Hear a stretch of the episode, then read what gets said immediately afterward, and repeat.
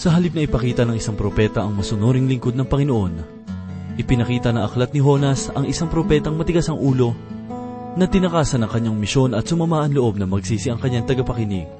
Subalit bakit kaya ganito ang pag-uugali ni Honas sa Diyos?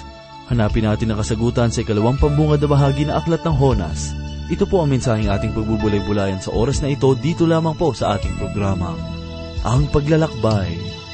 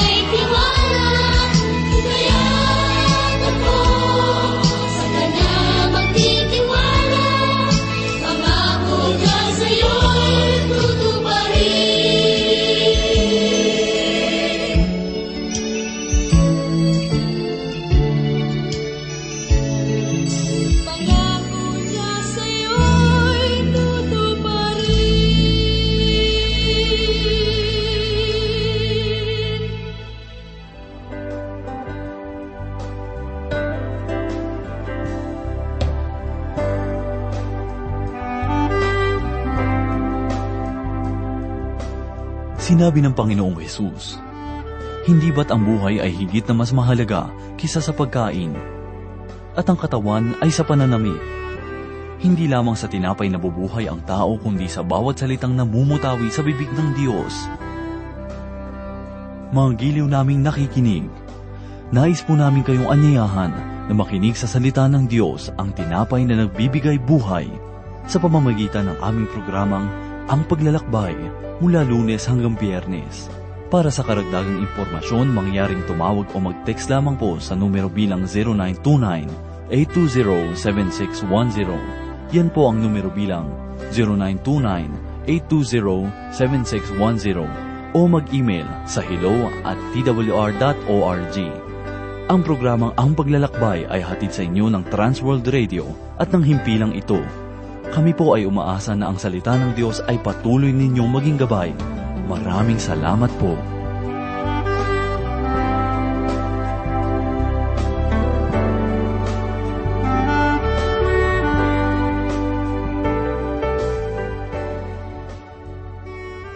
Isang mapagpalang ah, araw po ang sumainyo mga kaibigan. Muli po tayong nagpupuri sa Panginoon sa pagkakataon na muli ay mapag-aralan ang kanyang banal na aklat. Ako po si Pastor Dana Bangko at samahan po ninyo ako.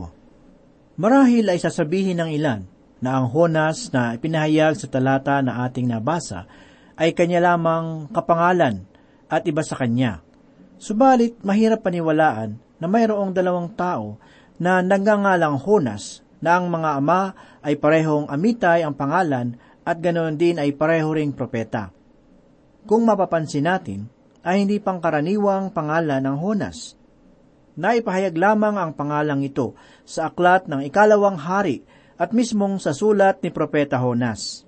Nangangahulugan na mayroon lamang isang Honas na matatagpuan sa banal na kasulatan at nagpapatunay na siya ay bahagi ng kasaysayan.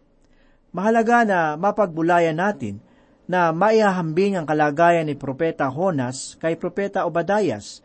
Sa abot ng aking kaalaman ay wala pang nagtanong tungkol sa pag-iral ng isang lalaki na nagngangalang Propeta Obadayas na sumulat ng aklat ng Obadayas.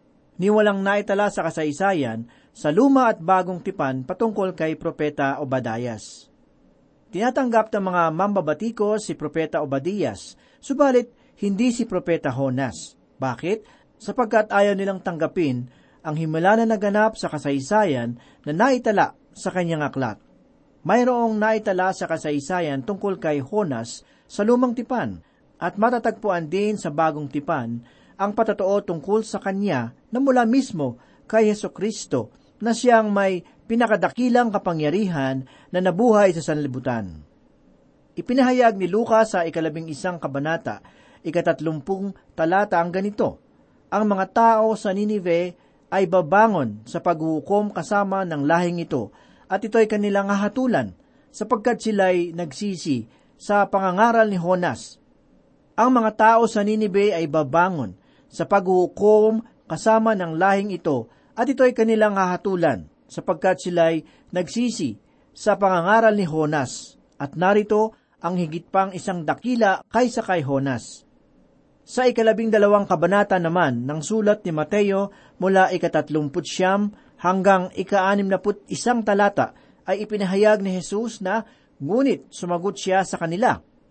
Humahanap ng tanda ang isang masama at mapangalunyang lahi, ngunit walang tanda na ibibigay sa kanila, liban sa tanda ng propeta Honas, sapagkat kung paanong si Honas ay nasa tiyan ng isang dambuhala sa dagat sa loob ng tatlong araw at tatlong gabi, gayon din naman, ang anak ng tao ay tatlong araw at tatlong gabing mapapasailalim ng lupa.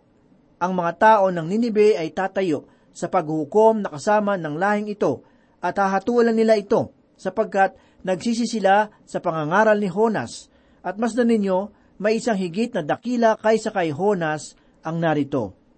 Sa pagkakataon na pabulaanan ninyo o tanungin ang katotohanan na naitala sa kasaysayan sa aklat ni Honas, ay tinatanong nyo na rin kung kapanipaniwala nga ba ang ating Panginoong Heso Kristo.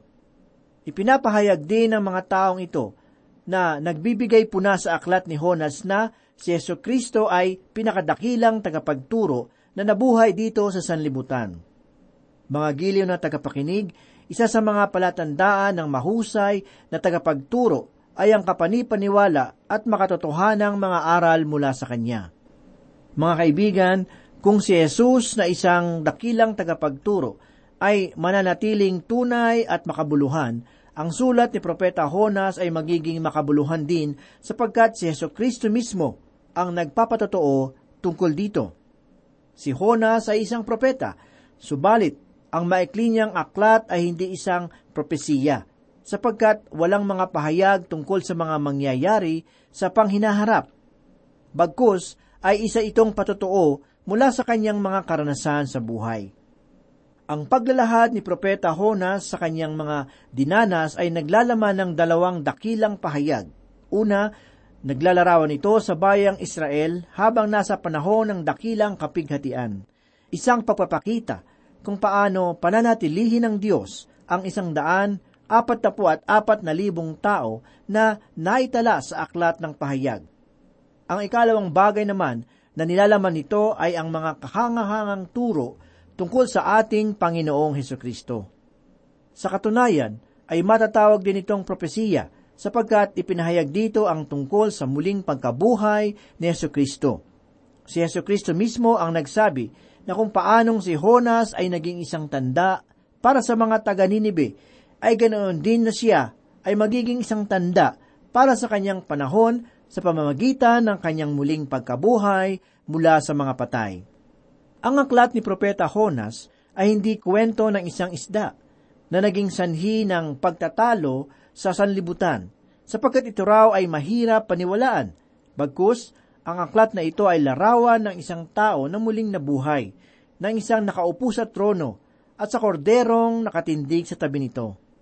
Sa ikaanim na kabanata, talatang ikalabing anim ng aklat ng pahayag ay sinabi ni Juan, At sinabi nila sa mga bundok at sa mga tao, Mahulog kayo sa amin at itago ninyo kami mula sa mukha ng nakaupo sa trono at mula sa puot ng kordero. Kung minsan ay nawawala ang kagandahan ng nilalaman ng maliit na aklat na ito dahil sa mga taga-batikos at tagapagbigay po na nito. Dapat tandaan na ang aklat ni Honas ay tulad ng isang diamante at hindi kwento ng isang isda. Hindi bayani o isang kaaway ang malaking isda sa kwento ni Honas, ni hindi tungkol sa isang isda ang aklat ni Propeta Honas, kahit na ito ay naging napakahalaga. Ang problema rito ay ang pagkakaroon ng tamang pananaw. Ang isa sa kwento ni Propeta Honas ay tulad noong mga palamuti sa isang entablado na may sari-saring kulay. Hindi mahalaga kung anong uri siya o anuman ang kanyang kulay. Sa aklat ni Propeta Honas, ang isda ay isa lamang mga palamuti at wala sa kalagayan ng pinakasentro ng palabas. Marahil ay nakapakinig na kayo tungkol sa iba't ibang himala. At nakakita na rin ng mga bagay na hindi pangkaraniwan at agad na ipapahayag ng ilang tao na ito ay mula sa Diyos. Marami sa ating lipunan ang nalilinlang sa mga ganitong pangyayari at ang mga tao naman na gumagawa ng tila mga mahimalang pangyayari ay pinagkakaitan ang mga tao na naniniwala dito. Sinasabi nila na ang bagay na ito ay maaaring magbigay kagalingan sa inyo, kahit na ito ay isang kasinungalingan at hindi tunay na himala. Ang mahirap pa sa atin kung minsan ay hindi natin sinusuri ang tinatawag na mga himala. Ang ating mga puso at isip ay nakatuon sa mga bagay na nagpakita ng mga di pangkaraniwang pangyayari. Subalit paano na ang Diyos na makapangyarihan sa lahat na gumawa ng langit at lupa? Tila natabunan na siya ng mga huwad na himala. Ang Diyos ay maaaring gumawa ng tunay na himala sa ating mga buhay na tulad noong malaking isda sa panahon ni Honas na kanyang ginamit. Ngunit kailangan na matuon ang ating pansin sa Diyos at hindi sa malaking isda sapagkat ginawa lamang itong kasangkapan ng Diyos para tuparin ang kanyang mga layunin. Ang mga himala na mula sa Diyos ay nagsisilbing paalaala sa atin na nabubuhay pa na tunay na makapangyarihan ng Diyos. Alam mo ba ang layunin ng Diyos sa iyong buhay? Kung di pa ay nais kong basahin ang ipinahayag ni Juan sa ikatlong kabanata mula ikalabing anim hanggang ikalabing walong talata. Sapagkat gayon na lamang ang pag-ibig ng Diyos sa sanlibutan na ibinigay niya ang kanyang tanging anak upang ang sinuman sa kanya'y sumampalataya ay huwag mapahamak kundi magkaroon ng buhay na walang hanggan. Sapagkat hindi sinugo ng Diyos ang anak sa sanlibutan upang hatulan ang sanglibutan, kundi upang ang sanglibutan ay maligtas sa pamamagitan niya. Ang sumasampalataya sa Kanya ay hindi hinahatulan, ngunit ang hindi sumasampalataya ay hinahatulan na, sapagkat hindi siya sumasampalataya sa pangalan ng tanging anak ng Diyos. Ang sulat ni Juan ay nagpapakita sa atin ng dalawang bagay, ang mananampalataya at ang hindi mananampalataya kay Yeso Kristo. Subalit, pareho na ang dalawang bagay na ito ay mayroong kalakip na bunga. Ang pagbubulay-bulay ng salita ng Diyos ay may kalakip na pagpapalang espiritual na nagbibigay liwanag sa ating isipan tungkol sa katotohanan ng Diyos.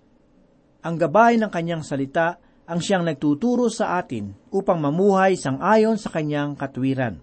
Ang mga pangyayari sa nakaraan ay nagsisilbing mga patotoo at halimbawa na dapat nating unawain at pagkuna ng karunungan. Ang aklat ni Propeta Honas ay isang mabuting halimbawa patungkol rito. Sa pag-aaral ng bawat aklat sa banal na kasulatan, mahalagang maunawaan natin ang pagkakaiba sa pagitan ng kahalagahan at kaganapan. Dito sa aklat ni Propeta Honas, ang mga kaganapan ay ang mga pangyayari. Ilang halimbawa nito ay nang si Honas ay nasa tiyan ng malaking isda. Ang mga malalakas na alon at hangin, ang sasakyang pandagat at maging ang lunsod ng Ninibe. Samantalang, ang mga kahalagahan ay matatagpuan sa Diyos at kay Honas. May mga dalubhasang mag-aaral ng banal na kasulatan na nagsasabing ang panahon ng pagkasulat ng aklat ni Honas ay mailalagay sa ikapitong daan at apat naput limang taon bago si Kristo. Ang sabi nila, ang kaganapan ay nangyari noong taong iyon. Ngunit may ilan na nagsasabing nasa maagang bahagi ng ikawalong daan at anim na pung taon bago si Kristo. Sa aking palagay, tila mas mainam na ilagay ang taon ng mga pangyayari sa pagitan ng walong daan taon at pitong daan at limampung taon bago si Kristo. Maunawaan ng mga mag-aaral ng kasaysayan na ang pagitan ng mga taon na ito ang panahon kung saan ang Ninibe na itinatag ni Nimrod ay nasa kanyang sukdulang katangyagan noong ang bansang Assyria ang siyang tinitingalang makapangyarihang bansa ng mga araw na iyon. Ngunit ang Ninibe ay nawasak noong mga ika-anim na daan at anim na taong bago si Kristo. At sa panahon ni Herodes, isang Griegong mag-aaral ng kasaysayan, ang lungsod na itinayo ni Nimrod ay hindi na makikita. Samantalang noon si Sinopon ay dumaan sa lungsod, natagpuan niyang ito ay walang laman. Bagamat sinabi niyang ang mga haligi nito ay nananatili pa rin nakatayo na mayroong isandaan at limampung anim na talampakan ng taas. Ipinapalagay ng mga dalubhasa ngayon na ang mga haligi na ito ay may isang daang talampakan ng taas at apat na pong talampakan na kapal. Ang maikling aklat ni Honas ay karaniwang kilala dahilan sa pangyayaring naganap sa kanya noong siya ay nilulo ng malaking isda. Ang salitang Griego para sa balyena ay tinatawag na ketos. Ito ay nangangahulugan ng dambuhalang nilalang sa dagat. Ngunit kahit na balyena ang tinutukoy na isda na lumulon kay Honas, gayunmay ito ay walang katiyakan sapagkat ang salita na ginamit ng banal na kasulatan ay natatanging isda. Gayun din naman, kapansin-pansin ring makita na ang aklat ni Honas ay mayroong apat na maikling mga kabanata na kung atin namang ihahambing sa aklat ng Obadayas ay apat na ulit lamang ito. Ang mga munting aklat na tulad nito sa banal na kasulatan ay hindi dapat na ipagwalang bahala sapagkat tulad ng isang bomba atomika ang bawat isa ay nagtatanglay ng pambihirang kapangyarihan at programa ng Diyos. Mayroong anim na mahalagang paksa ang aklat ni Honas. Ang mga paksang ito ay mayroong malaking kapakinabangan para sa ating kasalukuyang buhay. Ang unang mahalagang paksa ay tungkol sa muling pagkabuhay ng Panginoong Hesus. Ang bawat mahalagang paksa ng katuruan ng ating panalampalataya ay nahihimlay sa mga aklat na matatagpuan sa lumang tipan. Halimbawa narito ay ang aklat ng Exodo na nagpapahayag tungkol sa pagtubos ng Diyos. Ang katubusan ng isang makasalanan na lumapit kay Kristo ay mainam na binigyang buhay ng aklat ng Exodo. Samantalang sa aklat naman ng Ruth ay matatagpuan natin ang panunuyo ng pagliligtas, ang pag-ibig na bahagi ng kaligtasan. At sa aklat ng Esther ay matutunghayan natin ang pagpapala ng kaligtasan at sa aklat ng Hob ay makita natin ang pagsisisi. Kaibigan, maaari mong pag-aralan ang banal na kasulatan upang iyong makita ang iba't ibang halimbawa tungkol sa mahalagang katuruan ng pananampalataya. Ang muting aklat ni Honas ay nagtuturo ng katotohanan tungkol sa pagkabuhay na maguli ng Panginoong Hesus. At kung sakali mang ang aklat ni Honas ay hindi naglalarawan ng pagkabuhay na maguli ng Panginoon, masasabi kong wala ng aklat sa lumang tipan ang maaari pang magbigay larawan sa katotohanan iyon. Ito ang dahilan kung bakit ang aklat ni Propeta Honas ay lubhang napakahalaga sapagkat binigyang larawan nito ang sandiga ng pananampalataya, ang muling pagkabuhay ni Kristo. Ang ikalawang mahalagang paksa na ating matutunghayan sa aklat ni Propeta Honas ay tungkol rin sa katuroang ang kaligtasan ay hindi sa gawa kundi sa pamamagitan ng pananampalataya na naghahatid sa isang tao sa wagas na pagsisisi. Katunayan pa nga ay binabasa ang aklat na ito ng mga Hudyong Orthodox sa tuwing pista ng araw ng pagtubos na tinatawag nilang Yom Kippur. Kaibigan, ang daan patungo sa Diyos ay hindi sa pamamagitan ng mabubuting gawa na ating pinaghihirapan, kundi sa pamamagitan ng dugo ni Kristo. Ang ikalawang kabanata talatang siyam ang siyang mahalagang pahayag na ating matatagpuan sa aklat ni Honas. Ito ay nagsasabi na ang kaligtasan ay nagmumula sa Panginoon. Sa madaling salita, ang Diyos ang siyang mayakda ng ating kaligtasan. Siya ang nagtatag ng dakilang gusali ng kaligtasan. Siya ang matalinong arkitekto nito. Ang ikatlong mahalagang layunin ng aklat na ito ay upang ipakita na ang panukala ng biyaya ng Diyos ay hindi mawawala ng kabuluhan. Oo nga't si Honas ay tumangging pumunta sa lugar ng Ninibe, subalit inihatid pa rin ng Panginoon ang kanyang mensahe sa bayang yaon. Hindi batid ni Honas na ang kanyang pagpunta sa Ninibe ay para sa layuning maging isang saksi para sa Diyos. Ngunit sa kalaunan, hinatid siya roon ng Panginoon nang hindi niya nalalaman. Ang ikaapat na dakilang katotohanan sa aklat na ito ay ang bagay na hindi tayo itatakwil ng Diyos dahilan sa ating kawalang pananalig sa Kanya. Maaring hindi niya gamitin ang isang taong hindi nagtitiwala sa Kanya, subalit hindi niya ito itatakwil. Maraming mga mananampalataya ngayon ang makikitang nakaupo sa taas ng palaruan. Sila ay walang bahaging ginagampanan para sa ikatatagumpay ng laro. Sila ay mga tagamasid lamang sa mga taong nagbibigay ng kanilang lakas sa laban. Kaibigan, kung ikaw at ako ay hindi maging tapat sa Panginoon, tayo ay maaaring paupuin ng Diyos, ngunit suot pa rin natin ang ating kasuutang panglaro. Hindi niya tayo itatakwil sapagkat sa oras na ninais nating bumalik sa laro at laban ng buhay upang tuparin ang kanyang kalooban, tayo ay makakaasang kanya tayong pahihintulutan na gawin iyon. Ang ikalimang dakilang katotohanan sa aklat na ito ay ang kapahayagan ng kabutihan, habag at biyaya ng Diyos. Kung babasahin natin ang ikaapat na kabanata ng Honas, talatang dalawa, makikita natin roon ang larawan at katangian ng Panginoon na tumitimo sa puso ng bawat nakararanas nito. Ito ang dahilan kung bakit hindi mabuting isipin at sabihin na ang Diyos sa lumang tipan ay tanging Panginoon ng digmaan at puot. At ang Diyos sa bagong tipan ay pag-ibig at habag.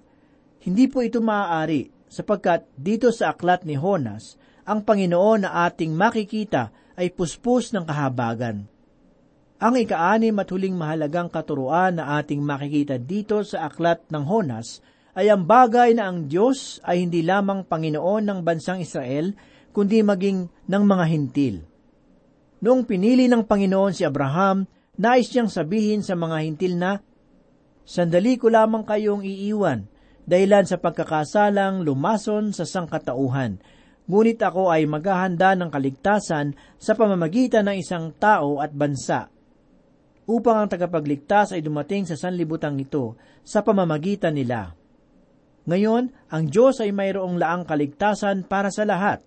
Sinasabi sa ikatlong kabanata ng Roma, talatang dalawampu at siyamang ganitong pahayag. O, ang Diyos ba ay Diyos sa mga Hudyo lamang? Hindi ba Diyos rin siya ng mga hintil? Oo nga, ng mga hintil rin naman. Ang aklat ni Honas ay nagpapahayag na maging sa lumang tipan pa lamang ay hindi na nalilimot ng Diyos ang mga hintil, sapagkat kung siya ay nagnais na iligtas ang buhay ng isang babaeng nagngangalang Rahab, na isang patutot at isang bansang marahas na tulad ng Assyria, kasama ang mga naninirahan sa lugar ng Ninibe, kung gayon ay masasabi ko na ang Panginoon ay abala sa pagkakaloob ng kaligtasan sa lahat ng makasalanan. Ang aklat nga ni Honas ay punong-puno ng mga kayamanang espiritual na nagpapatibay ng ating pananampalataya. At kung ito ay ating pag-aaralan, dalawang pamamaraan ang ating dapat na isaalang-alang. Ang unang paraan ay yaong kilala. Ang ikalawa ay may kinalaman sa paghahambing na ginawa ng mga mag-aaral ng banal na kasulatan kay Pablo at Jonas. Ang dalawang nasabing lingkod ng Panginoon ay kapwa mga misyonero sa mga hintil. Silang dalawa ay kapwa itinapon sa dagat. Kapwa naging manalakbay na sumakay ng barko at kapwa naging kasangkapan upang maligtas ang mga taong nasa panganib ng pagkalunod sa dagat. Marami pang pagkakatulad sa pagitan ni Pablo at Jonas ang ating makikita sa pamamagitan ng masusing pag-aaral sa aklat. Ilan sa mga ito ay ang paglalakbay ni Pablo patungo sa Roma. Si Pablo ay naglakbay ng apat na ulit upang ipahayag ang Ebanghelyo. Ang apat na kabanata sa aklat ni Honas ay maaari nating hatiin sa apat na paglalakbay ni Propeta Honas. Ang unang paglalakbay ay nasa tiyan ng isda. Ang ikalawa ay sa tuyong lupa. Ang ikatlo ay sa Ninibe. At ang ikaapat ay sa puso ng Diyos. Tayo po ay manalangin.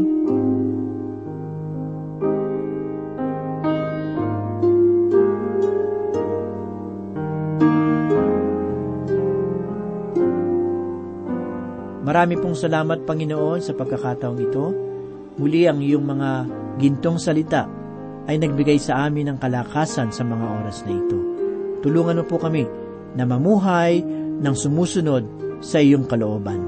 Amin din pong idinadalangin ang aming tagapakinig sa programang ito. Panginoon, ipagkaloob mo ang pagkakaisa, pagmamahalan at kapayapaan sa bawat tahanan. Pagpalain mo po ang bawat isa. Ito po ang aming samod dalangin sa pangalan ni Jesus. Amen. Bawat tao sa mundo ay isang manlalakbay Sa landas na kung tawagin natin ay buhay At maraming taong nahuhulog sa hukay Pagkat sila'y mga bulag at walang maakay Bawat tao sa mundo ay isang manlalakbay. At bawat Kristiyano ay dapat maging gabay. Pagkat maraming taong patuloy na natatangay Ng makamundong buhay na patungo sa hukay Tingin mo, kapatid kong Kristiyano Ang awit na ito na may panawagan sa'yo.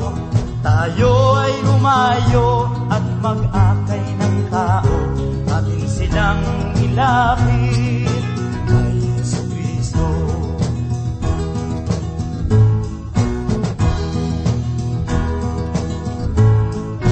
awit na ito ay isang panawagan sa bawat Kristiyano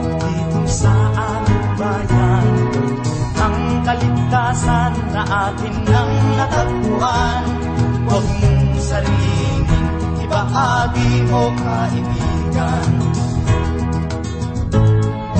Ang salita ng Diyos ay ipahayag mo bilang sa piling tao, hindi kahit kanino.